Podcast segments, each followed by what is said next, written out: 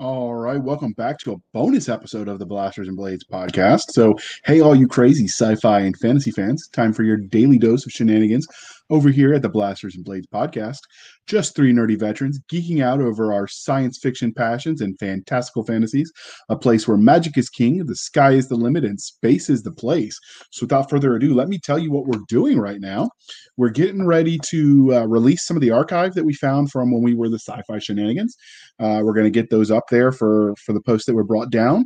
We thought you might enjoy them. Um, and so, without further ado, let us uh, let us roll that beautiful Oh, wait, they're going to sue me. Play it.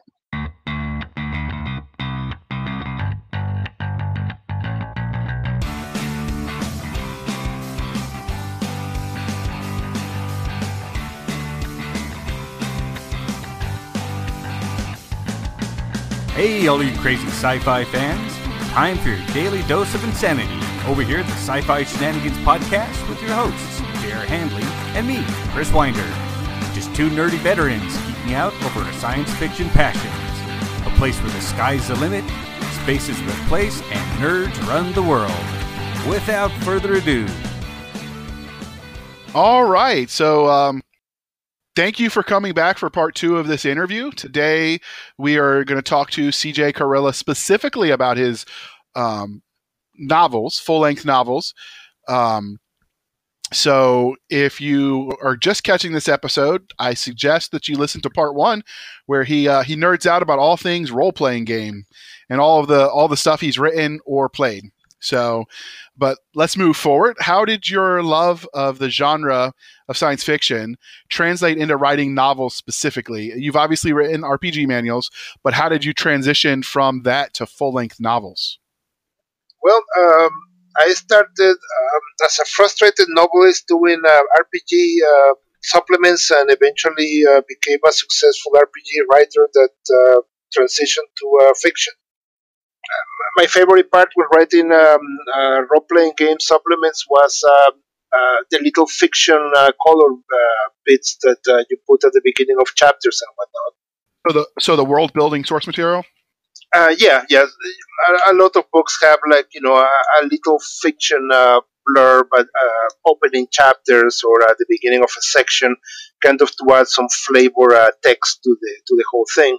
So in effect, I ended up writing like hundreds of like flash uh, fiction short stories uh, in my books. Okay. Now, when you write your RPGs, clearly that's tradition published through traditional publishers. Are your novels self-published, or did you go through uh, a publisher? Well, starting out, I um, I submitted to a few people. Uh, I got either no response or your typical boilerplate uh, rejection slips, and uh, I figured actually as I was writing, I figured well if nobody, um, if I don't get an acceptance within a year of my having the book, I'm going to publish it myself, and that's what I did. Uh, and, and, I didn't do too badly, so now it's become my full time job. Outstanding. Well, congratulations for being able to make that switch. So, what do you think is your single largest influence on on the novel writing specifically? Uh, it's, a, it's a tough one because I have more of a top 10 list. But uh, if I have to uh, say one name, I, I, would say Stephen King, uh, just for the uh, dialogue and uh, character development, especially in the first books. that's probably my biggest creative influence. Okay, he has a, a lot of good things to say on on the craft of writing and you know just the horror stuff in general. So yeah, I, I could see that his dialogue. The um, let's see for his for his writing do you prefer the newer stuff or the older stuff? Oh older stuff. Yeah i, I actually haven't read anything after um, i think bag of bones was the last book i, I read of his. I've heard someone describe it as his new stuff and old stuff might have almost been written by two different authors. They're so different from each other. Yeah i mean i think his life experience uh, perhaps having been in that horrible uh, accident where somebody ran him down uh, with, uh, I think, a van. Uh, yeah, I think that might have changed him, or maybe just you know people change as they get older. But uh, yeah, his stuff doesn't grab me anywhere near as much as the old stuff. A lot of times when people change when they get older, the older stuff is the more compelling because they've got more life experience. But so it's interesting that you say the uh, the the or excuse me, the stuff they write when they're older is more compelling. So it's interesting you like the stuff what he wrote when he was younger and hungry. So yeah, the it- it's weird. but hey, you know, everyone's got their preferences, so don't hate a man for liking what he likes, even if you disagree. Um, and so you've written many series, so I'm going to give a quick list for the listeners so we can all drool over over them. He's written the Warp Marine series, the Beyond Wars series, the New Olympus saga, and a Bad Vibes, which is a standalone novel. Um, today, we're going to try to focus on his Warp Marine stuff. So if you have an interest in him coming back to talk about his other written novels in the science fiction genre, send us a, a note. Um, our contact information will be in the show note, and we can certainly invite him back. But uh, for today, we're going to focus on Warp Marine. So, how did you come up with the premise for these series? Uh, well, I've always been a fan of uh, military science fiction, uh, starting uh, with uh, David Drake, Hammer's Slammers. Uh, later on, um, S.M. Stirling, John Ringo, and David Weber. So I I've done a lot, but a bit of reading along those uh, lines. Uh, and uh, the setting, uh, it- it's kind of a weird uh, story. It kind of came out from the original title. Uh, I wanted to call them the Marines something different than Space Marines. Okay. Uh, and so I was batting names around, and I came out, well, how about Warp Marines? And they, well, what does Warp mean? What? And, and that led to a whole chain of questions, and that uh, that's how I got inspiration for how warp travel, um, warp space uh, works, and so on and so forth. And um, that gave me the basic uh, sort of like uh, structure of the of the setting. Okay. Uh, yeah, so it was it was kind of a, a weird situation there. All right. So the the Warp Marines um, is clearly a series because there's more than one written. Um, so where do you see that series going? Are there going to be spin-off novels, graphic novel, graphic novels, or when you're finished with the series, are you going to write something else? Or are you going to keep it open ended? What's your your plan with the world? Well, um, w- what uh, what I did with uh, the Warp Marine Corps series was a five book uh, uh, self contained story. So the fifth book, uh, Havoc of War, is the final book of that particular series. Uh, my plan now is to um, uh, later this year release the book one of a new related series called uh, the Bicentennial War, uh, and so so that basically continue the same story, but it will be a, a, a separate series. Oh, it'd be a new starting point if people haven't read the other five. Exactly. That's smart. I wonder sometimes. I know the the conventional wisdom is that series sell, but I wonder if you get to a point where the series gets so long that all you're talking to are your existing fans versus the ability to get new people. Because I know I've heard people say they don't read the Weber's Honorverse because it's just so long, it's intimidating. Exactly. Yeah, that's that. That was my thought. Is that uh, I, I noticed that. Well, first of all, just not looking at my own book sales, it's sort of like yeah, the each book sells just a little less than the previous one. Um, so uh, there is always a drop off, and uh, I think yeah, if definitely if you have like twenty books, uh, a lot of people are going to say, well, I'm never going to get through all of them, so why even start? Uh, I I think I, I, from as my perspective as a reader, because we're we're talking about all of this. I will remind everyone we're trying to keep it fan focused as opposed to just another writing podcast. But as a reader, I like it when they have several shorter series in the same universe, so they're all sort of linked, but you could pick up at any point along the way and sort of have a complete story without having to read, you know, the previous nine hundred something books. Exactly. Um, yeah, the, the same here. Um, I, I like I like series. I like to to be able to revisit the same characters, uh, but I don't want it to be endless because for one, uh, after after several books, uh, you start having uh, trouble distinguishing one book from the next. Uh, and of course, some some writers um, end up basically writing the same book over and over again. So that's that's not fun. Uh, you want something new every Yeah, I, I agree, and and that's one of the things I try to when I do the writing is is what do I like as a reader, and that's I tell myself a story I'd want to hear, and that's about the extent of the thought into like I don't try to tell any crazy you know larger tale of morality. I just try to have fun. And, and that's what I liked about your books. Oh. I will say, um, and I mentioned this to you as we were doing the the mic testing and stuff. But you're the second author who's ever fooled me about whether they served in the military because your combat was was well done. So. And, Well, and you, you. fooled uh, the the friend of the show, Logan Scott, who who put me on to your your novels as well. He was convinced that you must have been in the military somewhere. Yeah, I mean, um, I, I I always find that uh, incredibly flattering. Um, uh, obviously, I mean, I have nothing but a tremendous respect for anybody like yourself that actually uh, went there and did that. Uh, you know, put on the uniform, uniform, and serve the country. Uh, yeah, I mean, I, I, I, I actually wanted to in college uh, join the ROTC program, but my uh, my university, which was an Ivy League college, uh, didn't have the program. I actually have we have to travel like an hour to to even uh, uh, join the join the program. So I, I wasn't able to. But I've been very fortunate in having a lot of friends who served, and uh, I, I do try to listen when they tell me things, and also when they tell me when I'm completely screwing things up. So now I know like David Weber created what he calls BuNine, which is basically Uber fans that have various specialties that allow them to sort of keep him factual on the science and stuff. Do you have a, a go to stable of people who you reference? Uh, well, I'm, I'm growing a, a small group of um, of beta readers that uh, that help. Um, I haven't been uh, terribly hard science fictiony when it comes to like ship combat and things like that. Uh, but I, I have had people point uh, some major boners I was uh, I was writing and, uh, and and I changed them. So hopefully, it's not too uh, jarring to people who actually know about you know have a, a technical background. Yeah, I, I that's the hard part because some of the science, if you get too granular with it, if you get too narrow, like you could quickly find your books dated too. Oh, absolutely.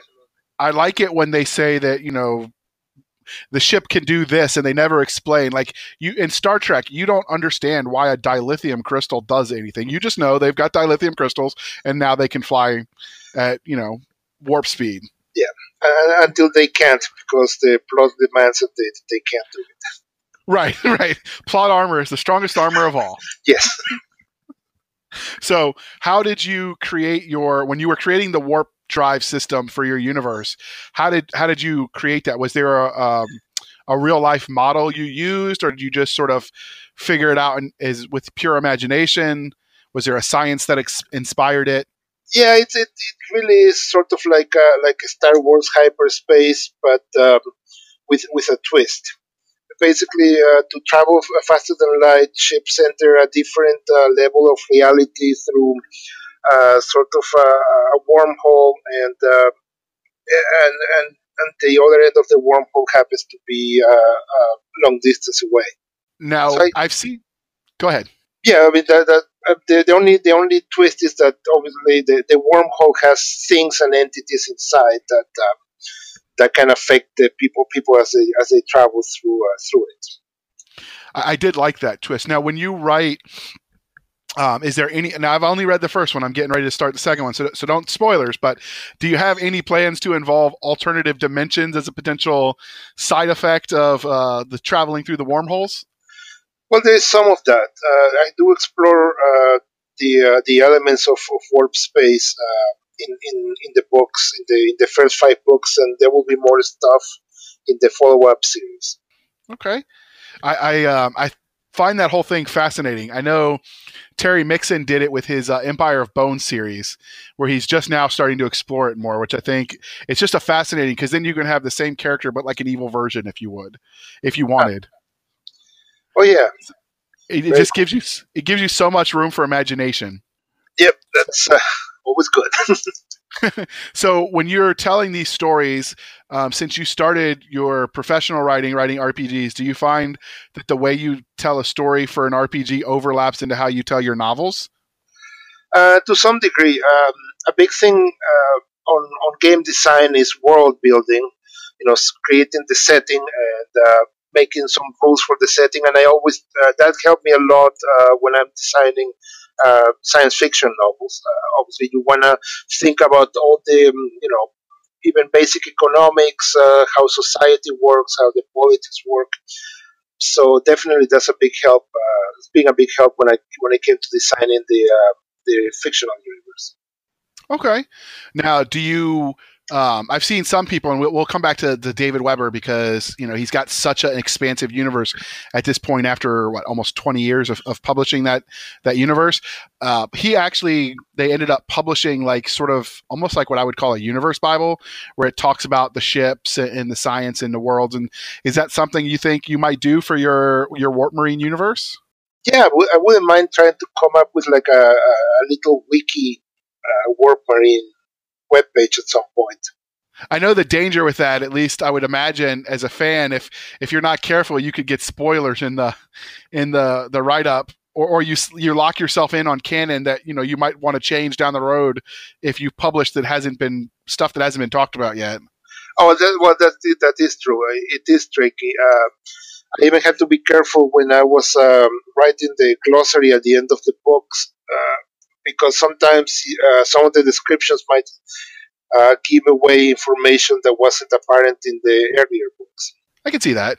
Yeah, that that would always be a danger because it's it's easy sometimes for some of those descriptions just to cut and paste from book to book because some of that's not going to change. Yes. So, do you uh, do you have some sort of um, super fan that goes behind you with a beta reading process to make sure you don't do that? Uh, so far, none of my volunteers have, have been that, uh, uh I don't know, um, uh, dedicated to uh, to examine the books. yeah. I, I, but I'm sure I'll run into somebody. Well, as you keep writing more, I'm sure sure those fans will come out of the woodwork. Oh yeah. Um, what makes your what do you think makes your Space Marines unique from those in other uh, science fiction series? Well, in, in some ways, I, I, was a little inspired by um, by Warhammer Forty Thousand, and and the idea of uh, and, and, even the whole concept of warp. But uh, something that uh, that occurred to me was uh, uh, bringing back uh, the idea of boarding parties in space combat. it's the old joke about why doesn't the Star Trek just like send like a bazillion people or a nuke via their transporters into the enemy ships? I've always wondered that. Yeah. So, um, so yeah, so I kind of played around with that idea on on, on the Warp Marine uh, side. Okay. The other part is is some people would argue that well, the science you're not going to have close quarters combat with space or close quarters combat in general. You're going to do everything at a distance, but eh, even if the science says they might be right, that gets boring. yeah, that's the thing. I mean, if, if, if your space battles are like, okay, everybody, you know, you're shooting a little blips on your sensor screen, and then when you destroy the enemy ships, it's over because you just get on the orbitals and you can destroy anything that's moving on the surface, and that's it. So I tried to come up with ideas on why you could still need to send people, you know, have boots on the ground and uh, and get in there and uh, fight people. So obviously, if anybody knows the real military, the higher up in rank you go, the more removed you get from combat. So how do you tell your your story of that universe with the main characters people have grown to love, but still keep it authentic to the idea that you know if he's a colonel, how how much action is he really going to see? Yeah, well, I've been um, lucky that well, the, the, main character during the initial uh, five book series uh, uh, it, it, starts out as a captain and uh, ends up as a captain. He doesn't really go up in rank uh, very much in that conflict. Uh, one element in, in the in the series is that uh, uh, there is a lot of anti-aging technology available. So that means that picking up rank just takes a lot of time and effort. Uh, by the same token, you're not. Uh, it's not a matter of pick up or get out. Where if you don't go up in rank, they they throw you out. So you have people who have been like, you know, staff sergeants for uh, 50 years and are happy being staff sergeants and are damn good staff sergeants, and that's not going to change. Okay. Now, how did you come up with your idea for the anti-aging tech? Are you, do you ever explain it in detail, or you just say that it's there and, and move on?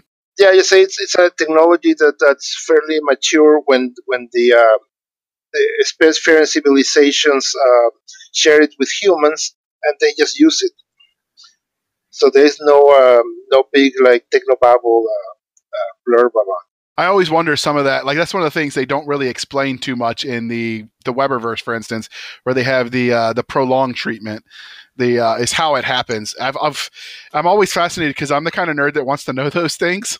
So I like it when they give the techno babble as long as you don't, you know, go into the textbook boring range, like there's that happy medium.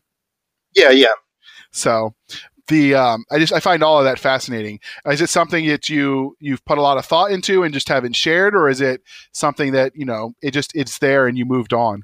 Well, I mean, there is so many um, promising uh, technologies in real life now that, that uh, offer the possibility that we could beat uh, aging uh, altogether. That um, I just figured that uh, I mean, if, if I if I said anything too detailed, it might become dated in as little as a few years from now.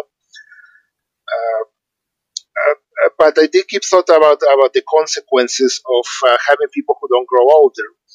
Uh, one thing that happened was uh, it, it, does become progressively more expensive the longer you stay alive.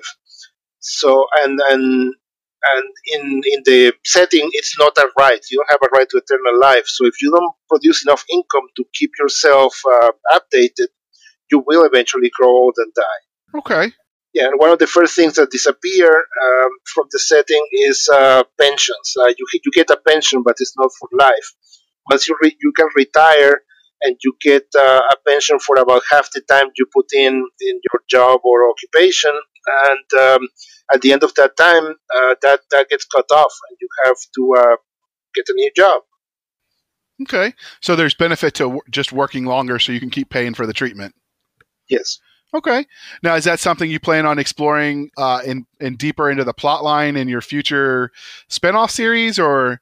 Oh yeah, yeah. Um, the the next the next book in the series happens uh, a few decades after the last book of the of the original series, and you see people dealing with retirement. Uh, one of the Marines character, Marine characters, uh, discovers that retirement isn't um, all that it was cracked up to be. Yeah, and that happens with yeah. a lot of act of regular military. They they hate it while they're in, and they get out, and they're man, I wish I could go back. yeah, and in this setting, that happens a lot. People that take some time off and they uh, they go back because uh, they're still young. I mean, they're still well, physically young. Right.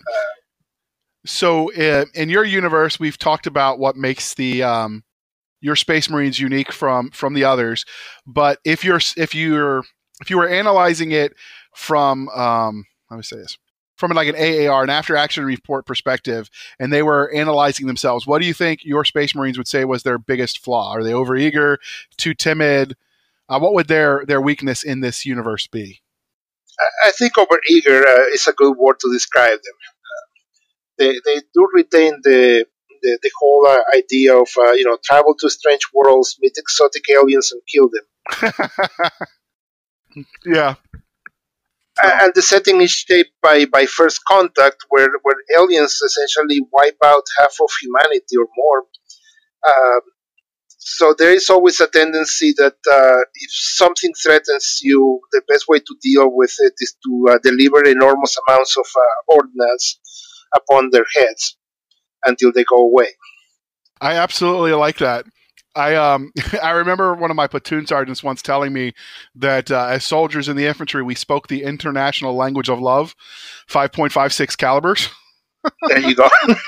so I, I could see that um portraying in the um, in your universe. Now, what do you plan on doing as far as the weapons in your universe? Did how did you decide what you were going to do? Because you know you could do energy bolts, plasma, chain guns, you know, still chemical reaction, you know, slug throwers. How did you design the weapons you used? Well, I went for. Um, I, tried to combine the, the traditional tropes. You know, you have your lasers and your beam weapons and whatnot. Um, and then applied it to uh, humanity or actually a United States uh, that survived the, situation that doesn't have uh, as quite as much uh, money or or the, you know industrial output as the older galactic species. So they combine things like uh, they still have like regular slug throwing weapons, but they've improved the ammo. So the ammo, each each bullet uh, strikes like a little mini RPG uh, and by that I don't mean a role playing game, but rocket propel grenade. Yeah, I, I like the way you did it. I was just curious how you came up with with the idea in the mix that you did.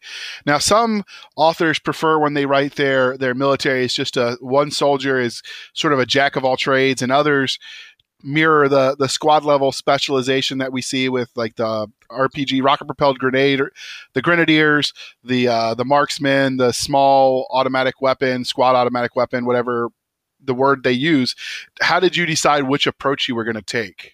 Well, I definitely went for the um, for for the current approach. Uh, you, uh, I designed the, everything uh, down to the fire team level, and then all the way up to battalion level.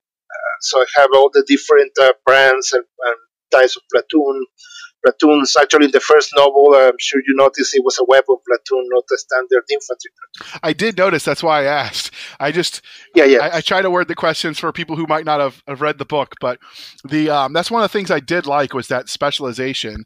I mean, there there are sometimes reasons to do it if the plot makes sense. If you've got I don't know evil alien overlords that don't want you to be too good at anything, okay, it makes sense. But you know, it, just as a general rule, I think some people just assume that one weapon is as good as the other. I think you captured this that spirit very well. The idea that you know every soldier's weapon is different. What's that? Um, have you seen the movie Full Metal Jacket? Oh yeah, yeah, That that boot camp scene. This is my rifle. There are many others like it, but this one is mine. That that sort of mentality you captured well, I think. Well, thank you. So the um, I, I definitely like that um, that approach. It definitely it gives you flexibility as far as what you can do to get creative to keep the story moving too. I think.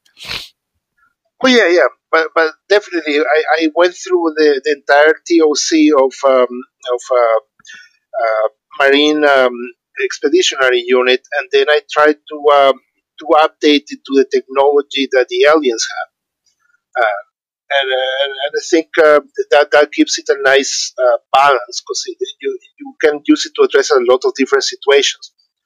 Uh, and actually, the, the second book uh, uh, has a lot more ground combat.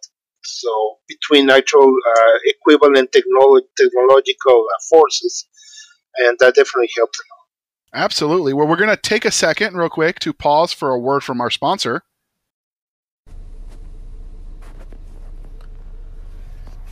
They picked a fight with the wrong species.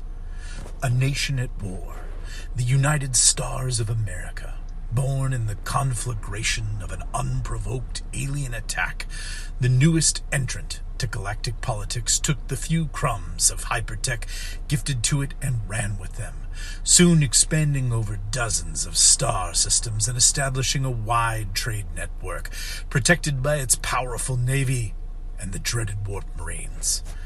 In a fight to the death, a single marine platoon tasked with protecting an embassy on a hostile alien planet, an embassy and the fragile human enclave around it, that soon finds itself surrounded by armed mobs. Can the Marines and a ragtag band of civilian and Navy personnel survive long enough to be rescued? All right. So thank you to our wonderful, wonderful sponsors. Um, so you had mentioned that um, when you created the tactics, you tried to uh, envision what might be based on what was. And I love that approach. It's the, it's the same one I use. I do it because I'm lazy and it's what I know. It's what I was taught in the Army, infantry school. So it just makes sense for me. So what made you, as someone who doesn't have that experience, decide to do it that way? Because it's definitely not what everyone does. Yeah, well, to me, it just feels, uh, I, I, guess, more real. Um, like for instance, um, in, in, the first novel, uh, I have an entire sequence where there's combat inside a city, and and I model parts of it on um, on Black Hawk Down, uh, you know, the Battle of Somalia, and then on on accounts uh, from um, from uh, the Gulf Wars. Um, as they were, uh, when they were fighting with heavy vehicles in uh, in an urban setting. That makes sense. the um, yeah, this this actually yeah there was actually one, one, one, one scene that I stole this straight from uh, from a book about a marine captain where uh, where, where a heavy uh, gunner actually like takes a building uh, cuts a building in half with his automatic weapon. Um, in real life, I think it was like a 50 caliber or the grenade launcher, but. Okay, I know. Yeah. I've seen what um, in some parts of the world, especially third world countries where the U.S. at least is engaged, uh, a lot of the buildings are made out of of basically clay bricks, if you would. So a 50 caliber yes. chews right through that. Um, right. And you know that obviously each building that you build is going to be based on what is uh, conducive to the temperature around it. Um, and so, you know, obviously that factors in on how how destructive their ability to withstand that destruction is, I guess. So, but when you wrote your um, your series using the existing existing tactics, so did you when we when we fight now we obviously we're on a plane because you know the ground is the ground when you start talking about space combat you have to start thinking in a sphere because what's below you and what's above you matters just as much so did Right. you sit down and like write your own tactical manual um, to consider all that or is that just something you make up as you go Um, no, I did try to have um, uh, some some basic rules uh, set in place before I started writing. That way, I, I, I didn't have to stop and ask questions that uh, uh, might eventually uh, eventually contradict later stuff. Um, so, in a space combat, for example, uh, uh, ships arrange themselves in a in a battle wall rather than a battle line because they want to uh, to basically project on, on three dimensions at once and uh, ground combat um, uh, is it tends to be uh, on a level field simply because there are so many beam weapons that uh, aerial vehicles don't get a lot of survivability. okay So you do want to stay close to the ground. That makes sense. Now, when you we mentioned with the RPGs the idea of that tabletop for visualization, when you do the combat scenes for for your novel specifically, is that something you wargame out in the with the tabletop type approach, or do you still keep it all in your head? Uh, a, a bit of both. I have um, when I did some big set piece battles, I did have to uh, to set to sketch down a little map in my uh, on paper uh, just to make sure I could I was visualizing all the terrain features and um, and, and get a feel for what what was possible and what wasn't. Okay, yeah, I, I do that too. I find it helps because you know what you know of the battle, unless you've got like a HUD interface, um, heads-up display type deal, and your body armor showing you what everyone else sees, you're still limited by what you can observe in your line of sight. So knowing what's in your way definitely can affect what each character's experience would be. Oh yeah, definitely. So, do you um, have any plans in your your next series as it evolves to um, have the technology improve, or are you going to keep the, the technology stable between the the series and the universe? Well, um, no spoilers, but uh, yeah, later books uh, do provide certain technological leaps um, that will impact um, the next series very much. Okay. So speaking um, as a fan of of the all of the sci-fi tropes, when you design your aliens, is there anything you use? Do you just you know have fun and get creative, or do you try to keep it to as we understand you know biology, or do you just you know go to town with a bestiary? Well, um, I, I I do want to make them uh, uh, feel uh, alien uh, as much as I can, and uh, but uh, yeah, I generally try to um, to uh, take uh, elements from certain cultures that uh, in history and whatnot, and exaggerate them a bit, or or take them to their logical or illogical conclusion. Uh, and biologically, uh, what I have, the way I have it set up, most of the aliens that interact with humans tend to uh, live in similar environments as humans. So biologically, they're not terribly different. Although that doesn't say much. I mean, there's one alien that looks more like a uh, like a lamprey than uh, than anything else uh, that, that walks on, on, on Earth's surface. Uh, so they can be pretty uh, alien and disgusting, but uh, they're still like mostly biologically similar. Okay. So where do you get your inspiration when you pick what the alien's going to look like? Probably, well, I mean, uh, at its basic uh, level, uh, what role they're going to play in the in the story. Um, and in some cases, just try to come up with something uh, a little different or interesting. Okay. It, uh, it, when you Right. describe them, some authors prefer to use existing animals, so they would say, "Oh, the character is cat-like," or he's, you know, fill in the blank. Is that something you try to avoid, or that you jump right in with both feet? well, I try not to make them too much like like uh, you know uh, an exact analog. But what I do is that the, the humans in the story do tend to like assign aliens a quick label, uh, usually with an animal name, just because that's how people are. You know, they want to reduce everything to uh, to a simple, uh, you know, a single word if they can.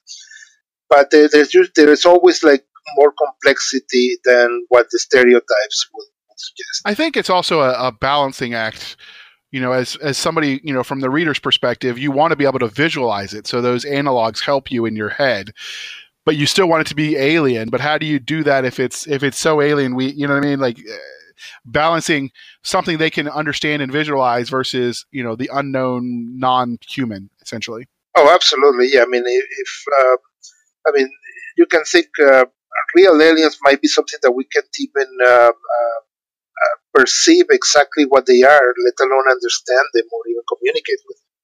Uh, but that makes for a for a pretty weird story. Yeah, that's one of the things that fascinated me by aliens. I first got interested in that when I was in college, and I took a class, and we're not going to go there. So, but I took a class on religion, uh, the Bible as literature, and we studied basically all of the the cultural relig- and religions of the world. It was it was sort of that level of sociology class. And in the process of doing my research paper for that class, that came across an article where the College of Cardinals, which if you if you're not Catholic, that's basically like the governing body for for lack of a better description for the Catholic Church, we're having a a group that met to help de- you know if, if we found life on other planets uh, how do we determine what's a, a sentient creature and thus one of god's creatures versus um, a space cow and we can eat it kind of thing. And I just, that whole concept fascinated me. And, you know, I was already a, a Star Wars fan and it just sort of set in my mind all kinds of crazy places. So, that is great. I, I, don't know if that's even true. I, I remember reading the article, but, you know, obviously not everything that's on the internet is true. I know spoilers, people, but sometimes sometimes people like to just troll you. So but just that whole idea, you know, as we start talking about alien species and, and where you draw the line. Oh yeah, I mean it's it's, it's a tricky situation. I mean, and, and it's been explored in, in a lot of uh, science fiction, of, of course. But uh, but yeah, there's always new twists to the whole idea of what what is intelligence, what is sentience. So that actually plays into when we're talking about sentience and intelligence, artificial intelligence. So how do you view that role in your in your universe? Well, the the uh, point of view there um, uh, is that it, that artificial intelligence turns out to be a lot harder to create than uh, we expected at our current technological level. Uh, and, and in this setting, actually, what happens is when they create an actual artificial intelligence, it sort of takes a look at the um, at the universe and what they see as the meaningless of the universe, because uh, they, they look at it from a purely materialistic point of view, and then they kill themselves. But there is no point in being alive. So there's not there aren't a lot of artificial intelligences running around. Is that something you plan on explain, expanding with you know alien encounters later, or is that something you don't you know plan to address farther? Well, there's the whole idea that uh, without the spiritual component, uh, life is meaningless, and artificial intelligence need to get that before they can actually survive. So th- that might get explored in future novels or stories. That's definitely a fascinating concept. I, I'm definitely curious to see see what you do with that. So the um, when it comes to aliens, one of the the standard tropes is the first contact experience. So, what is your your origin story. How'd you come up with the idea? of This is when humans first met um, aliens. Well, I wanted it to be um, a, traumatic event. uh, obviously, I think any sort of first contact is going to be a um, massive uh, uh, shock to the system. In this case, um, the first first contact occurs between two um, uh, warring starships that uh, happen to to drift into uh, into the solar system, and, and the results are, are, are, terrible for humanity.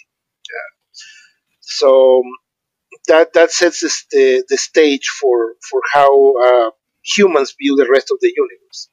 It, it started with uh, bombs falling out of the sky and obliterating entire cities. Well, Stephen Hawking would approve of that approach. he, yeah. he has a very grim view of how it's going to go for humanity when we first meet aliens yes, he definitely is not a fan. Now, did that inspire you at all, or was it purely, you know, this is what I need for the plot, and I, I went with it? Yeah, it's um, well, def- it's definitely um, in mind. I mean, obviously, uh, well, I'm a big uh, reader of history, and usually when a more advanced civilization encounters a, a, a more primitive one, uh, it's never good for the primitives. No. Uh, so, so yeah, that, that's always been firmly in my mind. Uh, in this case, I sort of like fudge the dice a little bit in humanity's favor so they don't get crushed like bugs from the get go, but it's still an uphill battle to survive. Okay. Now, is there something because the technology was sufficiently advanced that they had this anti-aging stuff? Did um, was there any play on the uh, disease exposure, which also happens sometimes when you have two uh, history, two societies that are at div- different levels of advancement interacting for the first time?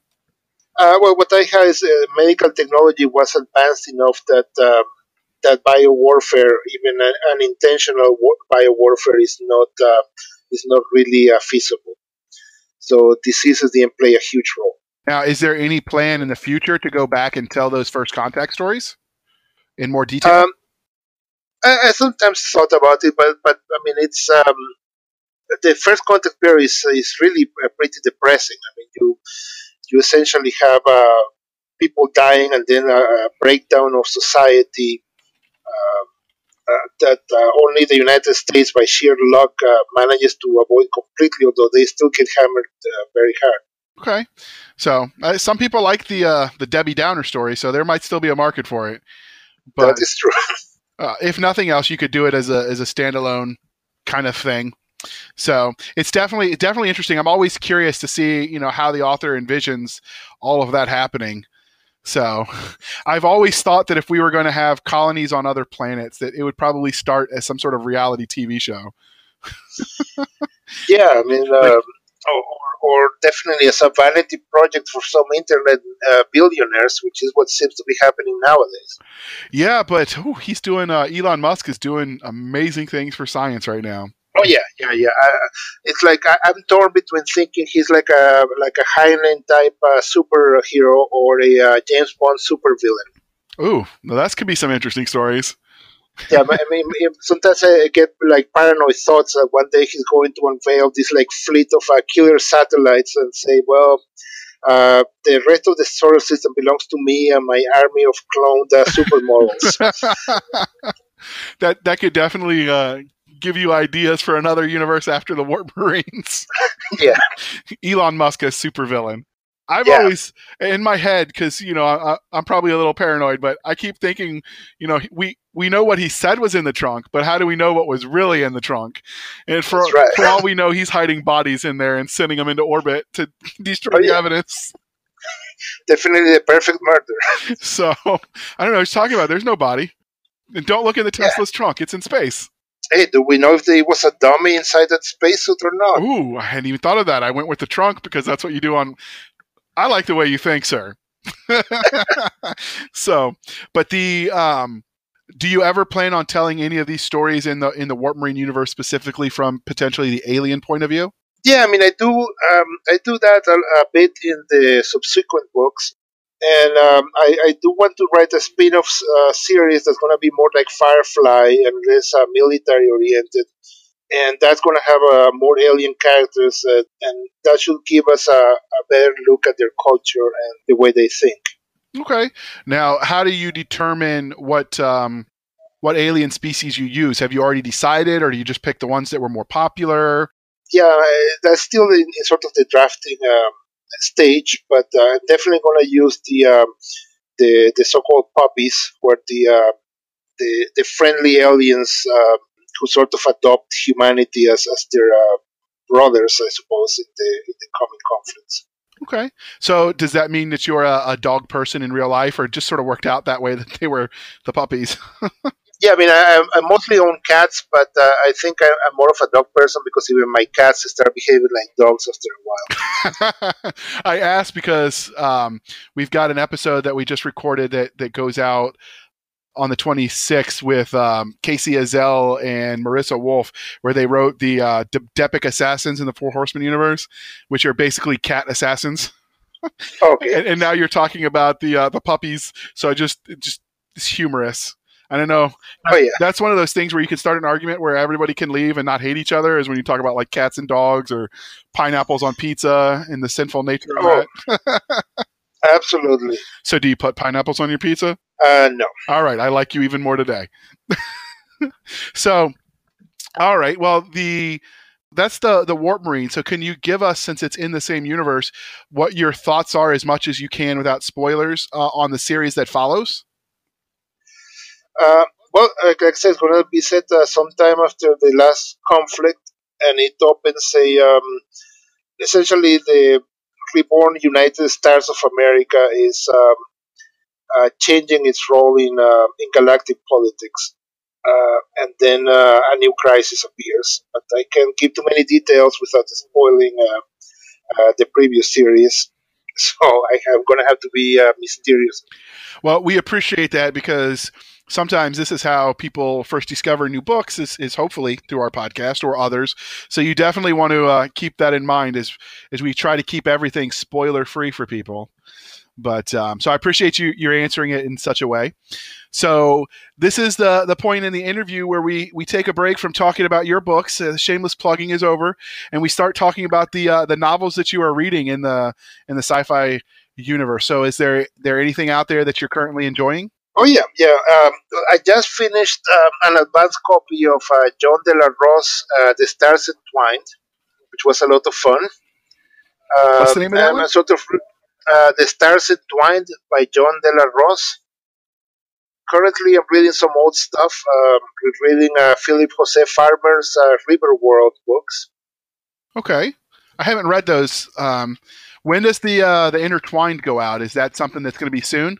Oh yeah, that's that's coming out. Um, I think uh, this month or in March. I think.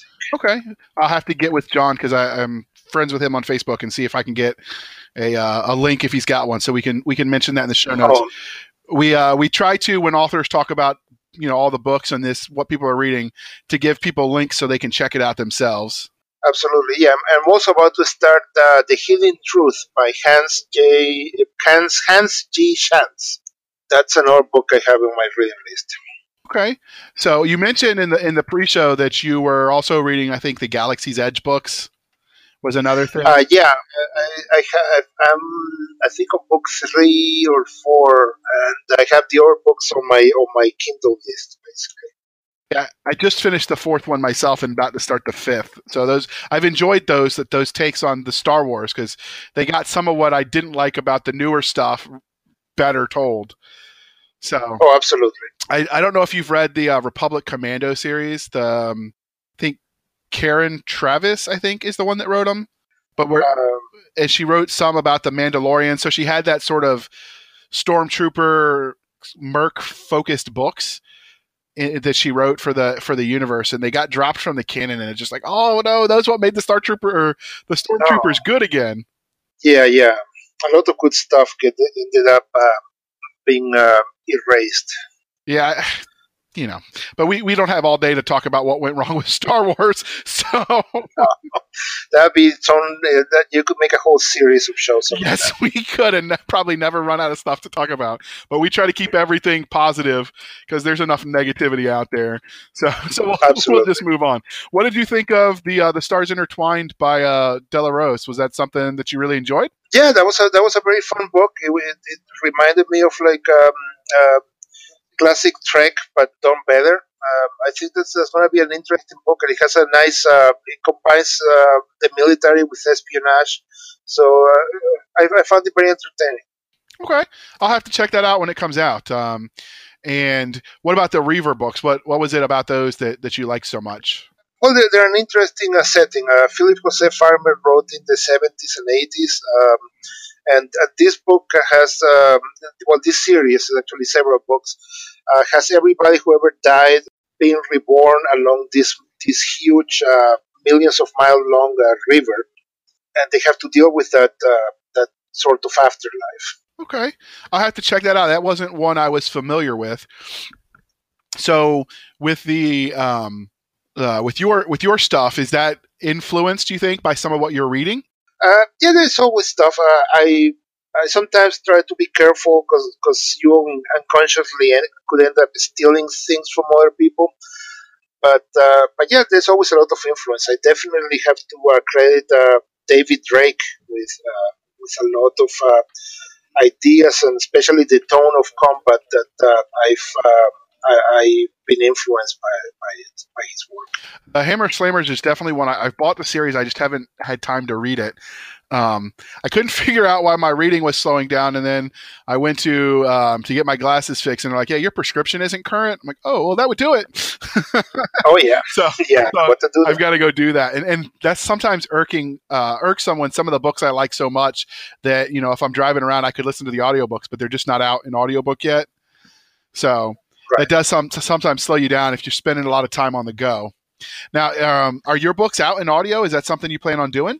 I have the first books of the Warp Marine series out in audio, and I'm waiting for the fifth. Uh, and I actually need to start nagging the producing uh, company to uh, to let me know when when that one is coming out because I get a lot of uh, emails.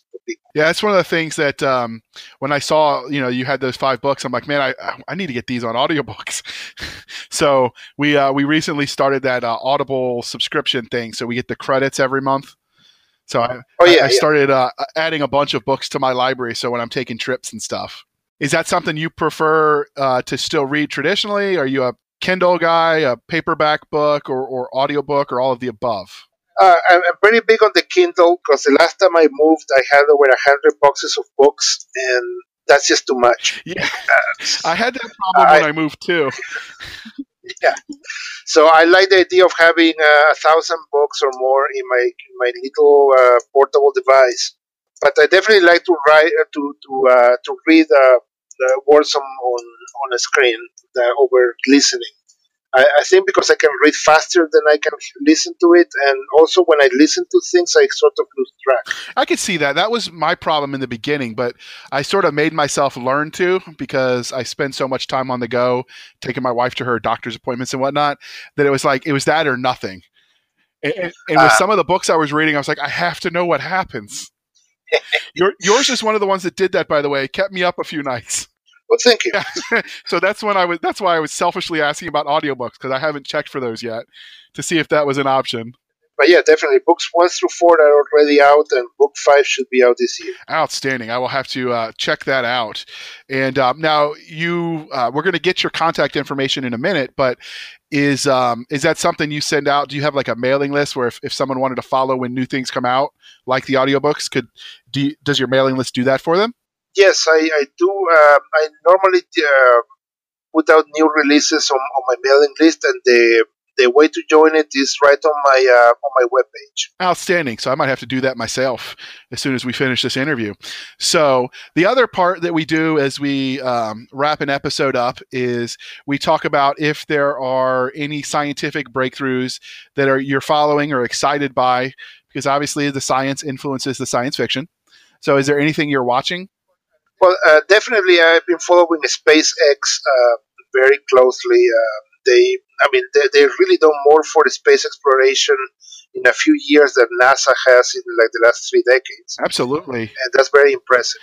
So I, have actually been watching, when, since you mentioned the SpaceX, the um, the SpaceX with Elon Musk and Virgin Galactic and some of these other uh, Blue Orbital, I think it is, is the other one.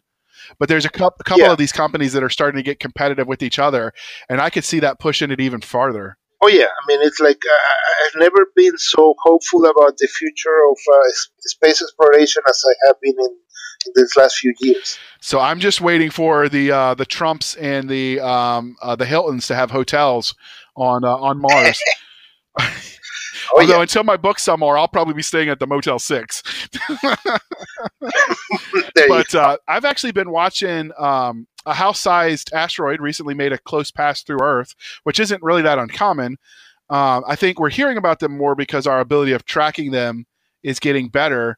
So I'm definitely interested in seeing how our ability to track all of that is uh, is growing because I think that has implications for for all of the writing. I mean, like how you design your planetary defense system, for instance. It's definitely an interesting time to be alive. Oh yeah, I mean, I thought after after that big Russian uh, near miss uh, happened that there would be more more effort put into uh, into detection and interception. But um, I don't know. So that's a worry. They're going to wait until there's a major impact before they actually start doing something. Yeah, I've noticed that too. The other concern is that um, they're talking about with SpaceX and the Tesla. They're worried about it being becoming space trash and crashing back to to the Earth. Now, I'm not convinced that the uh, the stuff that the Teslas are made of is going to withstand reentry.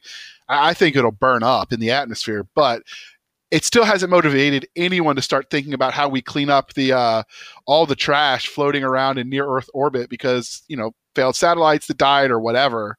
Oh yeah, that's a big thing. Although I'm hearing that now that they have the BFR rocket, that they're they're getting bigger and bigger payloads, they could put out a fleet of uh, of like uh, cleaning satellites dedicated to like picking up the trash. Well, that actually would be that'd be an interesting development because that's one of the things. Recently, there was an article, and I haven't heard what happened with it, but the Chinese space station was supposed to crash into the planet, and they didn't really know where. They just had like a longitudinal grid coordinate that basically covered most continents. Um, because you know they're not going to get much warning either. So I've I've always wondered how they're going to handle that. Yeah, that's definitely something that hopefully somebody's thinking about it and if not somebody officially, at least some science fiction author that can uh, can inspire. Or we can tag Elon Musk. Say, hey, Elon, do something about yeah, it. I keep hoping that if uh, if I keep bugging him on Twitter, that maybe he'll agree to come and be a guest for the. Uh, uh, we, we don't want to just interview authors, although that's certainly fun. We we try to see if we can get fans for various um, sci-fi clubs um, and get actual scientists on to talk about it. So I keep uh, keep oh, keep hoping cool. we can get someone.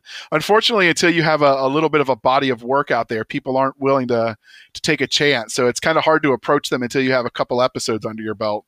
Oh yeah. But we're finally there. The other one we'd love to see. Are you familiar with Michio Kaku? Um, I'm probably butchering the pronunciation. He's the physicist that does all of the thinking on on what the future would hold as far as science and all that. Uh, yeah, I think I've, I've heard. Yeah, I, I, have been reading one of his books um, about the future of physics that um, I'm just fascinated to see to see what he thinks. So I'd be that'd be another good interview.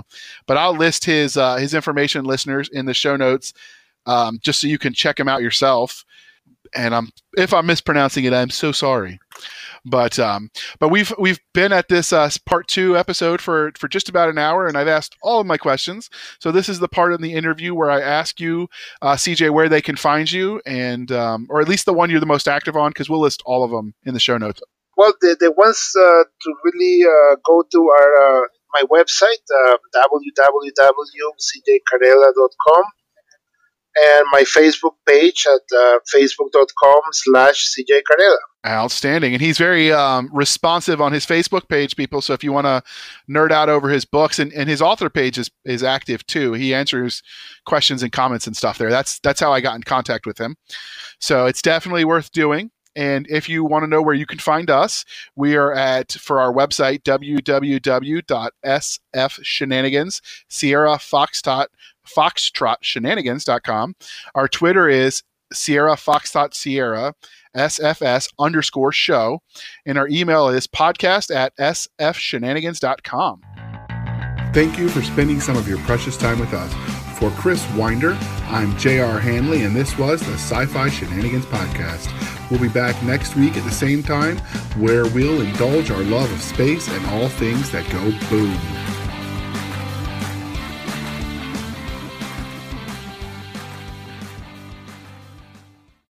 All right. Thank you for sticking with us through that uh, archived episode that was in the uh, in the digital memory hole that we found. We thought you'd enjoy it. So thank you for spending some of your precious time with us. For Nick Garber and Doc Seska, I am J.R. Hanley, and this was the archive for the Blasters and Blades podcast. We'll be back at our regular scheduled time where we'll indulge our love of nerd culture, cheesy jokes, and all things that go boom.